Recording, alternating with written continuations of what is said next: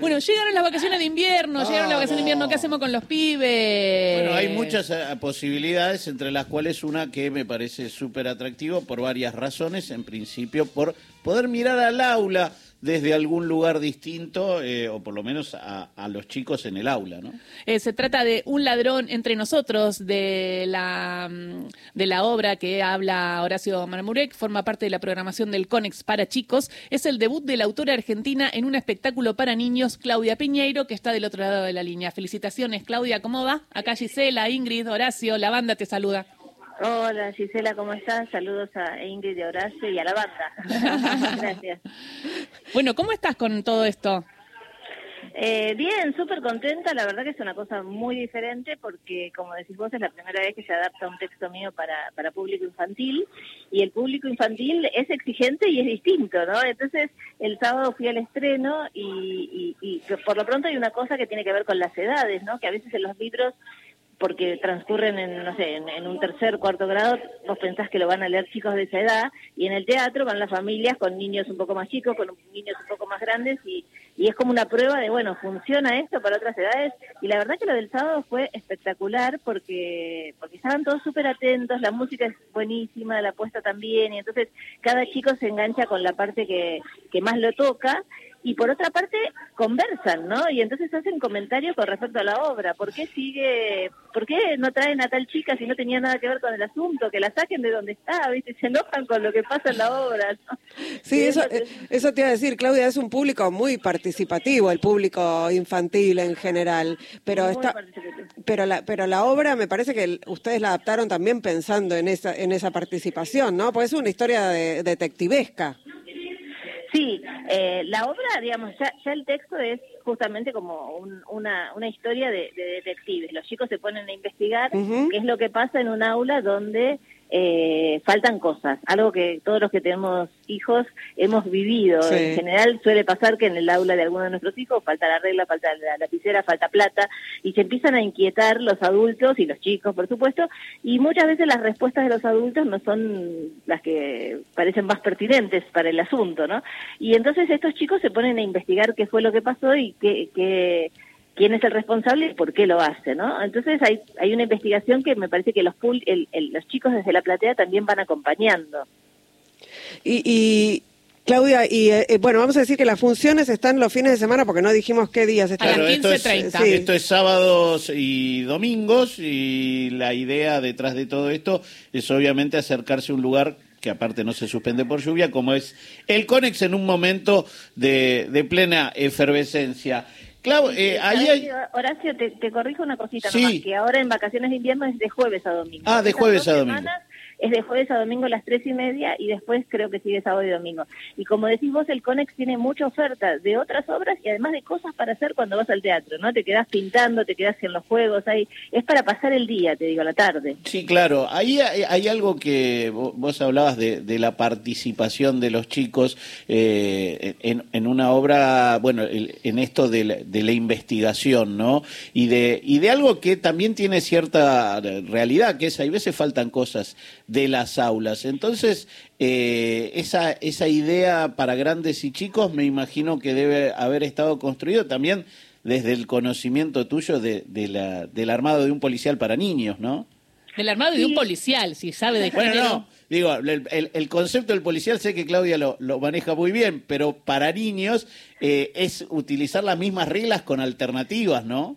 Claro, yo creo que es, eh, utilizar el suspenso, ¿no? o sea, hay algunos elementos del policial que están, por supuesto, la muerte, el cadáver, no. En esta, claro, mejor no. Mejor que no. Pero sí la cosa del suspenso y la investigación, ¿no? Cuando hay un algo para investigar, también hay muchos cuentos policiales que no tienen muerte, ¿no? el, el que da inicio a la a la digamos a, la literatura policial que es Poe tiene muchos cuentos que no tienen que ver con muertes necesariamente la carta robada por decirte pero siempre hay una investigación hay algo que se sale de los carriles y que alguien tiene que investigar y ahí aparecen los detectives Y en los policiales argentinos muchas veces los detectives no son detectives porque nos cuesta armar el personaje del detective verosímil de, dentro de la institución y entonces investigan otros.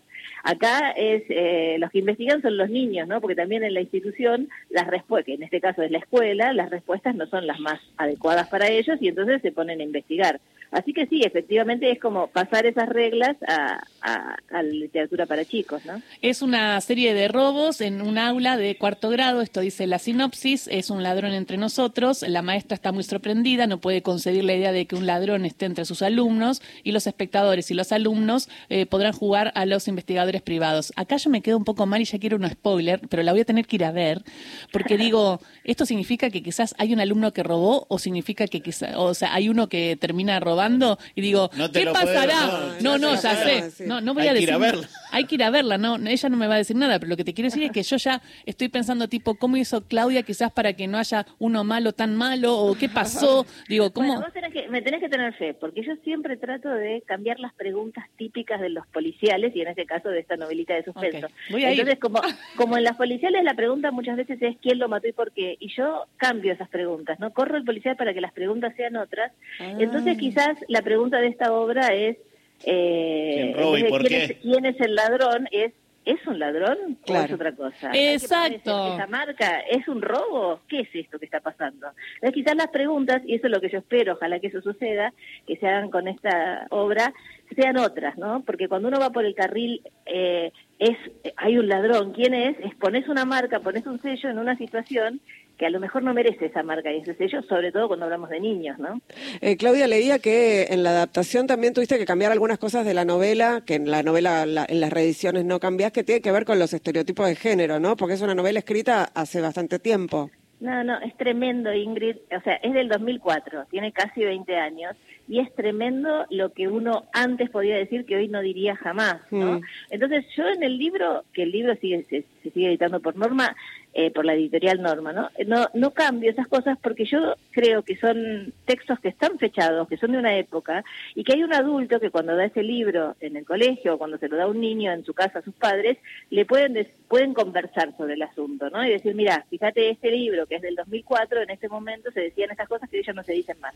Pero en la obra de teatro, el chico va y no hay un narrador que mediatice, son los actores diciendo, y entonces me parecía que era imprescindible cambiar para que no se vaya con un mensaje complicado con respecto a algunos temas, como por ejemplo decir que lo rosa es de nena y lo azul es de varón. O en esta investigación ellas descartaban algunas cuestiones porque los varones, como decía recién tu compañero, les gusta más el fútbol que a las mujeres. Mm. Ya no decimos más que a los varones les gusta más el fútbol que a las mujeres, ¿no? Y dos amigas, vos te puedes ir con una amiga a la cancha de Boca, aunque a vos, Ingrid, no te gusta el fútbol, vas a la cancha de Boca con una amiga. Ahora está más bostera, te digo, Claudia. solo porque va con una amiga. Hay algo muy... No para, no para de hablar de Boca, Ingrid. Hay algo interesante en eso, Clau, que es entender el, el, el hecho artístico de, de, un libro escrito en un tiempo y en un lugar de una forma y que cuando tenés la posibilidad de trasladarlo a otro medio construirlo de, de otra sí, pero no, manera. Pero no censurar el texto como se está censurando. Pero no, pero claro, bueno, en esta, en este debate donde, por ejemplo, un tipo como Roald Dahl lo encontrás, eh, digo, por decir algo, el otro día eh, con Matilda estábamos leyendo Sofete Matilda, mi hija, y me dijo, pero que Sofete se va al toque con, con la, la, osa que conoce. Y me dice, pero no tuvieron ni una cita, no se hablaron. no, digo, y esa apreciación son esas cosas que podemos charlar, pero en una obra te complica por ahí el desarrollo, ¿no? Tal cual, por eso a mí me parecía que en el libro yo no lo tocaría, por esto que decís, y también porque es una cuestión casi política de decir, eh, el texto es el texto y, y, y, y, se puede interpretar el texto pensando, eh, como decís vos, lo de Roald Dahl, vos lo conversaste con tu hija y le podés haber dicho qué pasa al respecto, ¿no? O sea, me parece que tocar a un autor por, por, porque quedó fuera de, registro en algunas de estas cuestiones, yo no estoy de acuerdo. Entonces tampoco lo haría con respecto a mis obras. Es como no estar de acuerdo con respecto a otros, ah, pero yo me cubro y lo hago con las mm, mías. Mm. A mí me parece que no. Pero sí en una obra de teatro, porque ahí los chicos van como vírgenes al teatro, ¿no? O sea, no hay nadie que esté en ese momento preparándolo. Y hasta para los actores decir sobre el escenario cosas que son que, hoy ya no diríamos es incómodo. Entonces me parece que, en ese caso sí había que cambiarlo no así que con Nicolás eh, Giladera que es el director junto con eh, Virginia Mañano eh, con, con él hicimos la adaptación y nos fijamos particularmente en ese tema no Te cambio de tema y la, la última pregunta, no te quiero sacar del eje de esta, de esta obra para niños que va a ser la protagonista, es la protagonista de esta nota, pero ¿qué Polvareda está dejando el reino a veces a través de declaraciones políticas, ¿no? Eh, López, eh, el, líder de la coalición cívica, eh, comparó a esta ficción El Reino con lo que podía suceder si Milei llegaba a ganar. ¿Qué te pareció cuando escuchaste eso? Y hablar, aparte fue muy preciso, dijo, segunda, temporada. Reino. Sí, fue muy específico. Mira, con tu amiga Ingrid tenemos un mote que las dos nos decimos Cassandra. Cassandra es un personaje de la filosofía, de, la literatura griega, ¿no? De, la filosofía griega, de, la mitología griega, que ve el, el futuro, lo dice, pero nadie le cree. Entonces tiene que sentar en un banquito a esperar que pase para que entonces alguien diga, mira lo que pasó y vos digas, sí, pero si te lo dije hace cuatro meses, ¿no? Bueno, con Ingrid nos suele pasar eso habitualmente y nos decimos una a la otra Cassandra. Con El Reino, cuando se estrenó, no, no hubo muchos comentarios de la temporada 2 con respecto a este tema. ¿no? O sea, es como que nosotros pensamos, esto va, va a traer cola porque está mostrando una qué pasaría si de un país con la ultraderecha, etcétera, no le quiero poner nombres políticos, porque puede ser la ultraderecha de acá, puede ser la ultraderecha de España que votan el, el sábado que viene, lo que sea, y no hubo mucho ruido, no, no, no, sé por qué, esas cosas a veces no se sabe bien por qué. Entonces, esto que, que, pasa ahora, ¿no? Que alguien lo señala y dice, pero ustedes vieron la segunda temporada del Reino, y nosotros con Marcelo estamos como con Ingrid tipo Cassandra diciendo, pero si te lo dije, si te dije que sí. Ahora recién te das cuenta que esto es yo creo que, hay una relación, lo que nosotros queríamos nombrar justamente es qué pasa si, si la ultraderecha toma este país o el país que sea, ¿no? Con, con, con las con las cosas que estamos viendo. Eh, por ejemplo, en España ayer de nuevo este, censuraron otra otra obra, una obra de Romeo y Julieta que hacían a Belén en Jaén, la prohibieron. Entonces ya hoy veía los los tweets de Rosa Montero y de otros escritores diciendo ya esto está pasándose a castaño oscuro, ya, ya no es qué pasaría si, ya está pasando, ¿no? Y ya no es si gana Vox, eso ya lo hizo el PP en, en, España, ¿no? Entonces, eh, es, muy impactante, pero ya te digo, me parece que, que lo que dijo el el, diputado, es una lectura posible de, esa serie que no trata de mostrar a ningún candidato con nombre y apellido, ni a ninguna situación con nombre y apellido, pero que podría ser la situación de cualquier país donde gana la ultraderecha. Clarísimo. Muchísimas gracias, Claudia, y éxitos también con la obra de teatro infantil. Muchas gracias a ustedes. La voy, la, voy a ir a ver y después te, escribo. Hay que gestionarse un sobrino o algo, una sobrina. Hay que gestionarse un Matilda. para poder ir. Lleven a Matilda que yo no estoy pudiendo. Dale, yo la llevo a Matilda.